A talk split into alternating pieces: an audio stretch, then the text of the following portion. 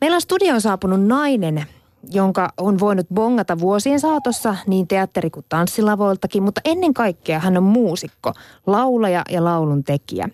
Julkaisu väli näiden kappaleiden välillä saattaa jostakin kuulostaa pitkältä, mutta 19 vuotta on naisen omien sanojensa mukaan auttanut hänet löytämään itsensä. Esimakua hänen uudesta tuotannosta tuli Spotifyhin tässä tämän viikon maanantaina ja loppualbumi odottaa rahoitusta ja sitä, että se päästään pätkäyttämään yleisölle. Vieraana on nainen, joka on ihan fiiliksissä keski-iästä, muusikkonäyttelijä Oona Kamu. Tervetuloa. Kiitos.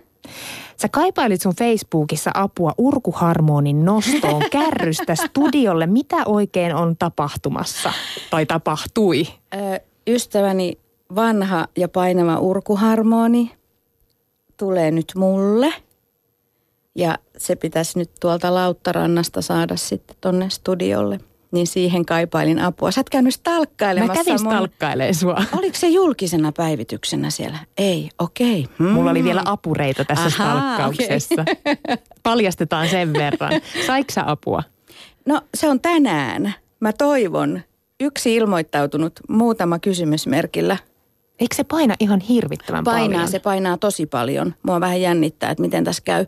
Onko se semmoinen vanhanaikainen poljettava? On, just semmoinen. Ja mä oon nyt päättänyt, kun mä en ole mikään hirvittävä hyvä pianosoittaja, enkä varsinkaan urkuharmonin soittaja, niin nyt mä päätin, että nyt kun mä kerran tämmöisen jumalallisen soittimen saan ystävältäni Zoe Burtsovilta, niin nyt mä sitten aion ruveta harjoittelemaan. Ja mua itse asiassa kiinnostaisi joku setti harjoitella sillä urkuharmonilla.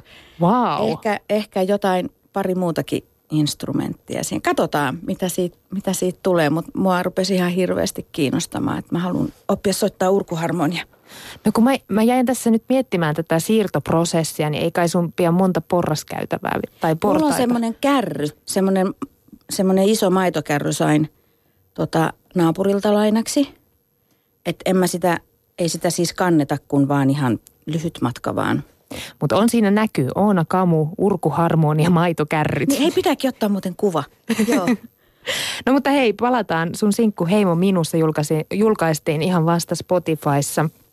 Heimo, se voi olla suomalaisen miehen nimi, mutta mä oletan, että tässä kappaleessa tarkoitetaan ehkä ennemminkin tämmöistä klaania tai perhettä. Kyllä, se ei ole Heimo-niminen mies minussa, mutta, mutta tota, tämäkin meillä kyllä käväs mielessä jossain vaiheessa. Eli se oli har- mietitty jo kerran? Joo, mutta ei, ei ole, siis nimi ei todellakaan nyt ole, ei ole tarkoituksellisesti tämmöinen kaksimielinen ollenkaan, vaan se nimenomaan tarkoittaa tämmöistä laajempaa ajatusta niin kuin toiseen ihmiseen liittymisestä.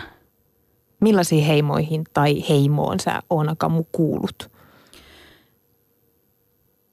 Mulla on tämä mun perhe, eli mulla on kaksi lasta ja aviomies. Se on ihan selkeästi tämmöinen niin ydin, ydinheimo – ja sitten tietysti suku ja kaikki mun ystävät. Ja sitten on myös tämmöisiä ö, musiikillisia heimokavereita, jotka ei välttämättä kuulu ehkä niin kuin ystäväpiiriin, mutta sitten se joku tekeminen, yhdessä tekeminen ja, ja tota, luominen sitten luo sen he, heimolaisuuden siinä. Sen mutta, oman hengen siihen. Niin, mutta kyllä mulla usein käy niin, että jos työn kautta löydän jonkun hengen heimolaisen, niin sitten se kyllä jää niin kuin ystävää heimoonkin kuuluvaksi. Ja nyt se urkuharmoni on tulossa sun heimoon No se on mukaan. nyt tulossa mun heimoon, joo. Heimo minussa biisi, siinä kamppaillaan yksinäisyyden, toiveiden ja pelkojen kanssa. Mistä nämä kamppailut tähän aikaan sun mielestä on, Kamu, on syntynyt? No musta tuntuu, että ihmiset on jotenkin kauhean yksin. Se on musta jotenkin tässä ajassa liiankin hyvin nähtävissä – Eikö se ole vähän hassua? Meillä on kuitenkin aikamoiset yhteydet vaikka toiselle puolelle maapalloa. On, siinä on tietysti semmoinen paradoksi, että siinä on paljon hyvää. Mä huomaan itse, kun mun on vaikea kohdata ihmisiä tälle niin kuin naamatusten. Niin sitten huomaan, että jos on ihminen, jota mä en tunne, niin mun on paljon helpompi ottaa häneen yhteyttä sitten esimerkiksi e-mailitse tai Facebookissa, mutta että niin kuin kirjallisesti. Mutta että sitten siinä on se vaara, että, että kun se on niin helppoa sitten se yhteydenottaminen ikään kuin sillä, että ei tarvitse kohdata sitä toista ihmistä, niin sitten sitä ei joudu niin kauheasti harjoittelemaankaan ja, ja ei joudu kohtaamaan sitä kohtaamista – mutta sitten taas mun hyvä ystävä, joka on, hänelle on jopa puhelimella, puhelimessa puhuminen jotenkin semmoinen ison kynnyksen asia, jota hän miettii Joo, viikkoja. Jo. Ja vaikka mäkin hänen hyvä ystävänsä, niin hän aina pahoittelee sitä, että hän ei soita mulle koskaan. Mutta mä sanon, että ei se haittaa, että, että tämä käy hyvin, että me ollaan puhuttu tämä asia niin, että Joo. mä soitan sitten kun mä soitan ja Joo. sä vastaat. Mutta hän sanoi, että, että on ihanaa kun on Facebook, jossa voi käydä tykkäämässä ja se on jotenkin niin paljon helpompaa Joo. osoittaa silleen sitä huomiota. Joo, mutta onhan siinä tietysti sit se, että se, se voi olla myös kauhean semmoista pinnallista. Mutta niin, mutta on siinä hyvääkin. Mutta sitten myös toiveita ja pelkoja. Mitä, mitä toiveita ja pelkoja on muu sun henkilökohtaisessa elämässä kamppailussa ollut? Mistä tämä on syntynyt tämä biisi? No varmaan just sellaisesta ulkopuolisuuden tunteesta ja jostain va, niin kuin omasta vaikeudesta ikään kuin kohdata muita ihmisiä.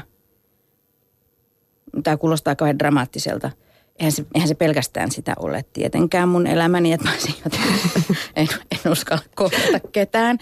Mutta se on mulle vaikeaa. Että kyllä mä huomaan, että jos mä oon jossain juhlissa, missä mä tunnen yhden ihmisen, ja jos se yksi ihminen lähtee vessaan, niin mä jään seisomaan siihen paikkaan, mis, mis, missä me seistiin sen mun ystävän kanssa. Ja mun on todella vaikea mennä niin kuin jotenkin, että hei vaan mä oon ja kuka sä oot. Että mä, et kyllä mä niin kuin odotan, että joku, voi kun joku tulisi ja sanoisi mulle moi tai voiko jo lähteä. Et vaikka mä tuntisin silleen pikkasenkin, että, että siis tä, niin kuin tämmöinen oma aloitteellisuus on mulle ihan hirvittävän vaikeaa. Mutta nyt tässä sä istut mun kanssa radiossa höpöttelemässä. No tämä on suhteellisen helppoa. Ensimmäiset sanat tässä sun Heimo minussa biisu, biisissä tulee vasta minuutin jälkeen, minuutin kohdalla. Ja sitten sanat viimeisten, tai jotenkin se, ne viimeiset sanat, kun on tullut, niin sen jälkeen biisi jatkuu vielä melkein puolitoista minuuttia. Oliko sulle ihan selvää, että sanoja ei tule liikaa? No Mä oon huomannut, että, että melkein kaikissa mun biiseissä, niin sitä tekstiä ei ole kauhean paljon. Ja mä en oikein tiedä, mistä se johtuu, mutta mun, mun niin kuin tapa kirjoittaa tekstejä on aika semmoinen abstrakti, että mulla ei ole mitään semmoisia kauhean tarinallisia. Ne on, ne on hyvin niin kuin mm, tulkittavissa olevia – jolla tarkoitan siis sitä, että, että ne voi tulkita hyvin, hyvin eri lailla, riippuen siitä, että kuka sitä biisiä kuuntelee ja minkälainen sen elämä on ollut. Ja, ja mä jotenkin itse, se on mulle kauhean niin kuin luonteen omasta tehdä sillä Ja sitten teksti on niin kuin yksi osa sitä, sitä biisiä ja sitten siinä on paljon niitä muita osa-alueita. Mä en muista tarkasti, mitkä ne ensimmäiset sanat oli. Saari, Sa- olen autio. Joo, ja just menisin sanoa, että sen muistan, että saari siinä jossain vaiheessa oli. Ja kyllä se ainakin vei mut ihan täysin saarelle. Ja koko, koko se biisi oli jotenkin siinä meren, meren ja, ja saariston maisemissa Joo. mun päässä. Se oli aika makea. Tämä sinkku on siis julkaistu, mutta ä, albumi, jonka nimi on Se kaikki jää, muutkin kappaleet on valmiita. Eikö näin ole? Joo, siis musa on tehty. Millaisia ne muut on? No mä itse asiassa just tuossa muutama päivä sitten kävin niin kuin ne kaikki tekstit mielessäni läpi. Ja tota, se, tämä ei ole mikään niin kuin hirveän helppo levy. Että tämä ei ole semmoinen tausta, taustamusiikkilevy ollenkaan. Ja mä tarkoituksella, mä halusin tehdä albumin, eli tämä on niin kuin tavallaan albumikokonaisuus. Toki nämä kaikki biisit on niin kuin yksittäisiä, mutta että tässä on tavallaan joku semmoinen tietyn ajanjakson kuvaaminen, tietyn syklin kuvaaminen ja tota, kyllä tässä on teemana sellainen, mitäs mä sen sanoisin, tällaista niin kuin ihmisenä olemisen tutkimista ja, ja tota, on se ehkä vähän semmoinen surullinenkin levy. Missä se Onakamu on syntynyt? Missä sä oot näitä väkertänyt näitä biisejä? No tässä on paljon sellaisia tota, aika vanhoja biisejä, että näistä on osa ollut jo, mä tein 2010 vai 2011, nyt en edes muista. Teatteri Takomon sellaisen mun sooloteoksen kuin Solutasolla. Ja tässä on biisejä siitä. Ja muutama, eli jo 2010 vuonna tehtyjä biisejä. Sitten niitä on tietysti sovitettu uudestaan, mutta... Ja sitten tässä on ihan niin kuin tosi uusiakin biisejä. Et esimerkiksi tämä Heimo minussa on niitä uusimpia, jotka sitten syntyi ihan vähän ennen kuin tota, rupesin äänittää. Ja kun ruvettiin Kalifornia Keken kanssa sitten jatkamaan niitä biisejä eteenpäin. Niin sulla on melkein 20 vuotta nuorempi tuottaja, joka on muun muassa paperiteen takana. Kuinka helppo teidän oli Kalifornia Keken kanssa tulla juttuun? Tosi hyvin ja nyt mun täytyy korjata, että hän ei ole tämän levyn tuottaja. Me ollaan tuotettu tämä yhdessä. Okei, okay, eli, eli kaksin kappaleen. Joo, tässä on niin kuin, että minä ja, ja Kalifornia Keke ollaan sovitettu ja tuotettu yhdessä tämä, tämä matsku tavallaan loppuun. Mutta ikäerosta, jostain syystä tähän ikäeroon nyt on sillä hanakasti tartuttu. Mä en koe, että työnteossa tai jonkun tämmöisen luovan prosessin yhteydessä iällä olisi mitään merkitystä. Että tietysti me, me tota, siinä alussa vähän vitsailtiin. Kekehän voisi olla mun poika periaatteessa, eikä olisi edes mikään teiniraskaus. Mutta ei, en, en, mä, en mä ajattele niin kuin sitä ikää ollenkaan. Mä teen todella paljon töitä huomattavasti paljon itseäni nuorempien ihmisten kanssa. Itse asiassa enemmän itseäni huomattavasti paljon nuorempien kuin oman ikäisteni kanssa. Että en, en mä sitä ajatellut ollenkaan siinä niin kuin tekemisvaiheessa. No, hänhän on siis ihana – Hänhän, hänestä on tullut mulle hyvin rakas ystävä myöskin. Mutta sen lisäksi hän on myös siis äärettömän lahjakas. Mun mielestä siis kiistatta Suomen lahjakkain tuottaja. Ja, ja meillä on nyt ajatuksena, että me jatketaan tätä meidän yhteistyötä ja ruvetaan keikkailemaan yhdessä. Wow. Se on, se on, se on, se on todella mahtavaa ja mä oon siitä tosi onnellinen ensimmäisen ja mun ymmärtääkseni viimeisimmän soloalbumin välillä sun kohdalla Onakamu on julk- siinä on 19 vuotta Itse asiassa välissä. eipä muuten pidä paikkaansa, kun tässä on, mä oon tehnyt 2010 julkaisin Matala nimellä albumin. Albumin. Joo, joo, joo. englanninkielisen albumin, mutta se, se liikkui todellakin tällä Matala nimellä ja en, en saanut tälle levylle oikeastaan – juurikaan mitään mediahuomiota lukuisista yrityksistäni huolimatta. Eli ei ole niin pitkää, että on kuusi vuotta edellisestä julkaisusta. No mikä sut kuitenkin innotti sitten tähän, jos, jos siitä ihan ensimmäisestä oli jo vierähtänyt se melkein 20 vuotta ja sitten oli siinä välissä tämmöinen, jolle ei mediahuomiota tullut, niin mikä, se, mikä oli se palo, millä sä halusit kuitenkin jatkaa vielä? No mä siis, tämä on niinku erikoista ajatella, että jos, jos et sä ole tavallaan niinku mediassa esillä, niin että se tarkoittaisi, että ettekö, etteikö tekisi mitään. Että mähän teen, mä, mä teen koko ajan musaa ja mä teen koko ajan esityksiä. Mulla on Onakamu kollektiivi, johon kaikkiin esityksiin mä oon säveltänyt musat. Ja ne on siis sellaisia esityksiä, missä pääpaino on on elektronisella musiikilla liikkeellä ja valolla. Sitten mä oon tehnyt tämmöisiä erikoisprokkiksia. Mä oon tehnyt tämmöisiä tota, musateoksia äänilähteistä, joita ei yleensä niin kuin mielletä musiikiksi. Mä oon esimerkiksi tehnyt hermoratamittauksen äänistä, tämmöisen teoksen 50-minuuttisen hermoratasinfonian. Ja mm. sitten... Pystytkö kuvailla sanoin, miltä se kuulostaa? No se on hyvin, tota, se on tämmöistä noise, noisea. sitten mä oon tehnyt tota, Suomenlinnan edustalla veden alta äänitettävistä soundeista teoksen, joka oli tuo Suomenlinnan museossa yhden näyttelyn yhteydessä. Ja sitten tietysti näihin mun esityksiin mä oon tehnyt musaa. Että en mä missään vaiheessa on niinku mitenkään lopettanut. Kyllähän mulla sitten tietysti, mä oon kahden lapsen äiti, että sellainen aina vähän ikään kuin katkaisee pikkaseksi aikaa jotain. Mutta koko ajan mä oon tässä töitä tehnyt, mutta kun tekee tuolla marginaalissa, tekee marginaalimusaa ja on marginaalissa, niin sitä ei, sitä ei sillä tavalla sama, samalla tavalla huomioida tai se ei saa, ei saa mediapalstaa.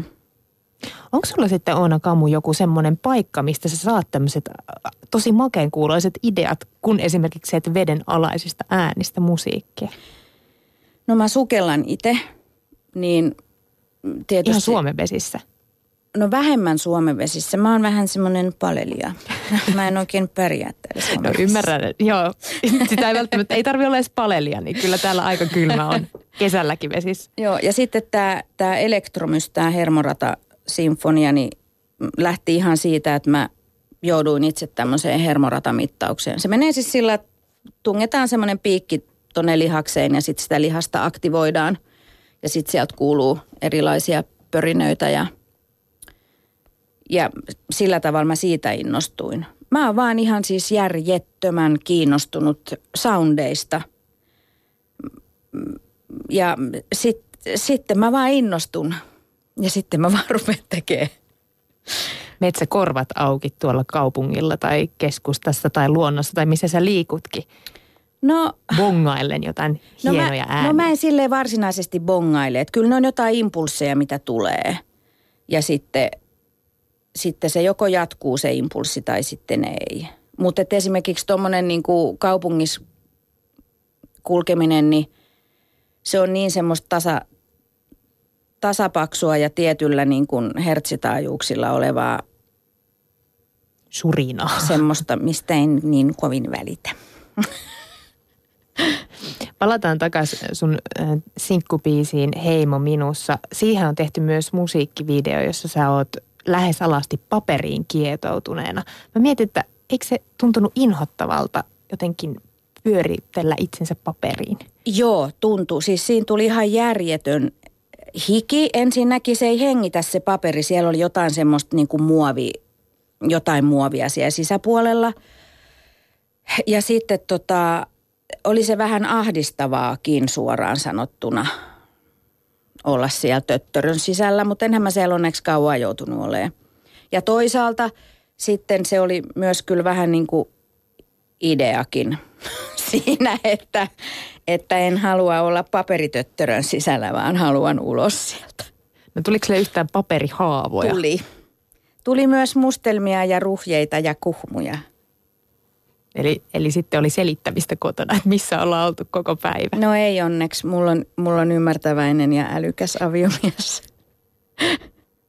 Kuinka kauan, Heimo minussa biisi on aika pitkä, kuinka kauan teillä meni tuolla kuvauksissa? Päivä me siellä oltiin. Joo. Päivän verran paperia. Päivän verran, joo. Öö, jotta tämä sun tuleva albumi toteutuisi kokonaisuudessaan, sä tarvitset siis rahaa. Ja tämä oli itse asiassa ensimmäinen kerta, kun mä, mulle kerrankin joku eritteli sen, että paljonko mikäkin maksaa. Ah, okei, okay. erikoista. Mä oon nimittäin nähnyt siellä niitä useammankin semmoisen, missä eritellään. Ehkä sä et ole vaan katsonut mä, mä ehkä, niitä. Mä en ole tutkinut tarpeeksi hyvin, mutta, mutta siis mä halusin nyt jakaa. Siis 3500 euroa studio- ja tuotantokulut ja masterointi – 3500 euroa vinyylin kaiverus ja kannet, 5000 euroa videovalokuvat, markkinointi ja juoksevat kulot ja niin edelleen. Ja kaiken huippu, että mä just tuossa ratikassa, kun tulin tänne, niin tajusin, että enpä ollut ottanut yhtä, yhtä nimittäjää X, eli toi olen valehdellut tuossa, tuo summa ei riitä. Vielä tarvitaan lisää. Mikä oli yllätyslasku? No, lupa. Eli sieltä tuli Se tulee tietysti vähän postuumisti takaisinkin mulle, mutta ei se mua tässä vaiheessa helpota, kun mun pitää maksaa könttisumma. Kuinka paljon sä oot saanut nyt rahaa? Tällä hetkellä mulla on vajaa tonni kasassa siellä mesenaatissa. Mitä jos et sä saa Onakamu koko summaa kasaan? Mitä tapahtuu? No mä oon nyt lähtenyt siitä, että mä saan sen 5000 euroa, mikä mulla on se minimisumma siellä. Mä en, mä en ajattele, että, että se kamppis menisi pieleen.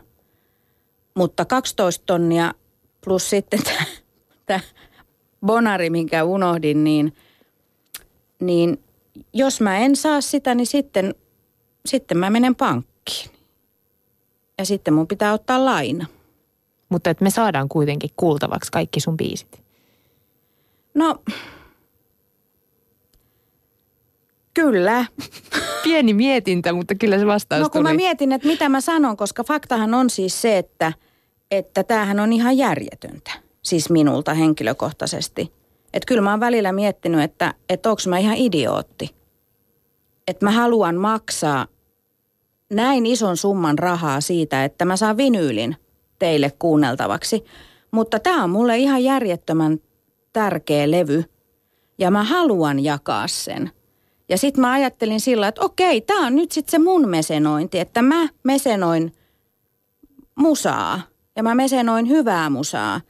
Ja sitten tässä on takana se, että, että kun levyyhtiöt ei oikein enää julkaise muuta kuin sellaista takuvarmaa striimausmusaa ja ei se ole mikään niin kuin se ei ole mikään salaisuus, että tällä hetkellä keskitytään pelkästään hittibiisien julkaisemiseen, eli biisien, mitä striimataan mahdollisimman paljon. Et albumikokonaisuudet on ihan siis tämmöistä vanhanaikaista ajattelua, mikä on mun mielestä ihan pepusta.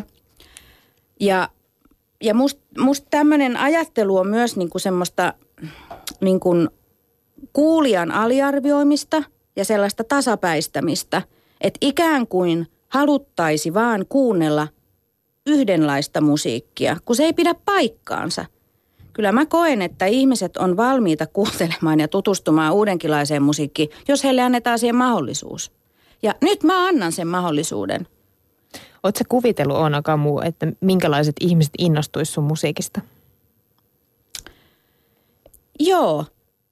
M- mä uskon, että tämä mun ja, ja Kalifornia Keken niin kuin yhteistuotanto kiinnostaa nuoria. Ja sitten mä uskon, että ne, jotka on tykännyt musta aikaisemmin, tykkää musta tämän jälkeen vielä vähän enemmän. Joo, sanon näin. no, mutta se oli hyvin sanottu.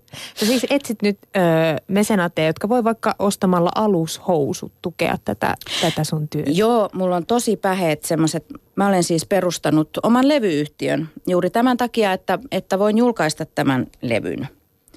Ja, ja, tota, ja sitten mä ajattelin, että, että mitä mä haluaisin, kun on aika paljon kaikki tämmöisiä teepaitoja ja kasseja. Sitten mä kyllä mietin, että ehkä mä niitä kassejakin laitan sinne vielä vastikkeeksi. Eli mesenaatin idea on siis se, että sä et lahjota rahaa, vaan sä ostat tuotteen etukäteen.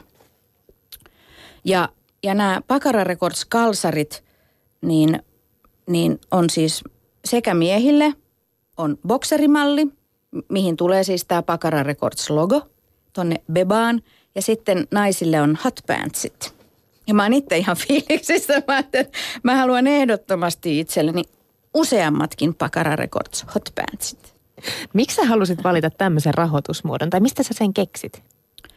No tämä on oikeastaan ainoa vaihtoehto mulle, kun mulla ei ole sitä rahaa itsellä tähän julkaisuun. Niin sitten mä itse asiassa itse tutustuin ensimmäisen kerran tähän mesenaattipalveluun, kun Tiina Isohanni, hänellä oli tota, tämä kamppis Agatha Bakerin perustamiseen, eli tämmöisen gluteenittoman leipomo leipomo kahvilan perustamiseen. Ja hän saikin sitten rahaa ja minäkin mesenoin, olen nyt Agatha Bakery ystävä. Ja tota, silleen mä tutustuin siihen ensimmäisen kerran ja, ja tota, tämä on musta loistava systeemi. Ketään ei niinku vedätetä, sulla on tuote, minkä sä maksat etukäteen ja se on niinku erittäin selvä peli. Tämä on musta ihan mahtava, mahtava tota, rahoitusmuoto. Siis ulkomaillahan tämä ei todellakaan mikään uusi juttu, mutta täällä Suomessa on. Ja kyllä mua ainakin kiehtoo saada myös hot pantsit. Joo, mahtavaa. Käymme sen noimassa. Hei, tällä tulevalla albumilla sä oot kuulemma löytänyt jotenkin oman tyylin ihan uudella tavalla. Näin mä luin jostain haastattelusta. Samaa sä sanoit teatterin puolelta, kun sä teit seksiä kello 16.25 esitystä. Mitä se tarkoittaa, että sä oot löytänyt oman äänen tai oman itsesi tavan tehdä? No varmaan tärkein on sellainen, että on tullut sellaista itseluottamusta, että mä luotan omaan näkemykseeni, vaikka se poikkeaa hyvin paljon tämmöisestä valtavirta-ajattelusta tai tavasta mm, tehdä esityksiä. Ja no se on oikeastaan varmaan niin kuin ensimmäinen. Ja sitten semmoinen, että mä, että, että, että mä pystyn siihen. Että mulla on näkemys ja sitten mä rupean toteuttamaan sitä ja mä pystyn siihen ja se on, se on tosi iso juttu. Ja että mä uskallan tehdä sitä. Ja sitten toinen on, että, että kun mä kuitenkin olen hy, hyvin voimakkaasti muusikko sielultani, mutta mä olen myös näyttelijä. Mutta mua ei itseäni tällä hetkellä kauheasti tekijänä puhuttele tämmöinen traditionaalinen puheteatteri. Eikä, eikä puhuminen muutenkaan kauheasti niin kuin teatteriesityksessä tai teoksessa. Mä koen, että nämä mun jutut ei ole esityksiä, ne on enemmänkin teoksia. Ja, ja on löytänyt sillä tavalla itselleni luontevan tavan ilmaista niin kuin itseäni ja ajatuksiani tällä kombinaatiolla, että on elektroninen musiikki, laulu tietysti hyvin olennaisena osana ja sitten tämä liike – ja sitten valo. Mä olen suuri esteetikko, että mulle on hirvittävän tärkeää myös niin kuin tämä esteettinen puoli tässä. Tämä nyt vähän pomppaa tästä mun käsikirjoituksesta, mutta mun on pakko nyt jotenkin tarttua vielä nopeasti siihen, että, että kun sä, sä, puhun, sä puhuit aikaisemminkin jo tuosta rakkaudesta elektroniseen musiikkiin. Joo. Ja sulla on kuitenkin sellotausta. Sä mm. Sibelius Akatemiassa soittanut selloa. Niin miten sä löysit elektronisen musiikin? Voisi ehkä kuvitella, että on helpompi löytää se klassinen puoli sellon kautta. Niin, mähän on aloittanut klassisella musiikilla ja, ja on laulanut kuorossa ei-klassista musiikkia tosin, mutta se oikeastaan, se varmaan lähti jostain sellaisesta, että mä tajusin, että, että se musa, mitä mä haluan tehdä, niin mä en saa sen kuulosta matskua mitenkään muuten kuin sämpläämällä. Ja aloitin ihan siis tuommoisella niin kuin perussämplerillä. Mä äänitin itse kaikki erilaisia, just esimerkiksi luonnosta tai saunakiukaan rätinää tai mitä tahansa kaikkia tämmöisiä. Ja rupesin itse sämpläämään ja muokkaamaan niitä, eli efektein käsittelemään. Ja sitten mä innostuin siitä. Mä oon teknisesti ihan siis surkea suorastaan. Ja en, en todellakaan koe, että mä olisin niin kuin kauhean sinut ton tietokoneen kanssa. Nykyisinhän mä teen tietokoneella, että mulla on tämmöinen Live Ableton musiikkiohjelma, mitä mä käytän. Mutta se oli tavallaan niin kuin sellainen, mun oli pakko. Mun oli niin kuin pakko. Että kyllähän mä, mä soitan tuolla levylläkin selloa, mä soitan kellopeliä, että ei se, ei se sitä tarkoita, etteikö tuommoinen orgaaninen soundi mua myöskin kiinnostaa. Ja urkuharmoni on niin, edelleen ja nyt on tulossa. tämä urkuharmoni kyllä, mistä sitä tietää, vaikka se tulisi jollekin keikallekin mukaan. Se on vaan joku kiinnostus niin kuin soundeja kohtaan ja tavallaan niin kuin sellainen, kun se on niin kuin tutkimusmatka. Mulla on joku soundi, vaikka joku perussoundi, vaikka nyt, no vaikka nyt kun mä sanoin sen saunan kiukaan, niin kuin saunan kiukaan joku rätinä – sitten mä otan jonkun plugarin, eli jonkun efektin. ja rupean kokeilemaan, että hei, että mitäs kaikkea tästä saa, niin sehän jo itsessään ruokkii Kuulostaa itseään. aika kivalta leikiltä On, jopa. se on mahtavaa. Parhaimmillaan se on mahtavaa. Mutta onhan se tietysti sitten myös, että kyllähän se biisikin siellä pitää olla. Että, että on tietysti kaksi, kaksi tapaa. Kyllä mä sitten teen sillä että mä otan vaan jonkun soundia ja rupean katsoa, että mitä tässä lähtisi. Sitten sit tulee biisi. Mistä sä vielä unelmoit, Oonakamu? Mistä mä unelmoin? Kyllä mä varmaan unelmoin jostain, jostain, jo- jostain että tästä maailmasta tulisi jotenkin armollisempi ja, ja tuota, suvaitsevaisempi paikka. Mutta mä myöskin uskon siihen, että näin tapahtuu, koska me halutaan sitä. Toivottavasti moni haluaa sitä. Mä uskon näin. Hei kiitos Oona Kamu, että pääsit meille käymään ja Kiitos. piipahtamaan ja kaikkea hyvää tämän Hot Pantsien avulla levyn tekoon. Kiitos.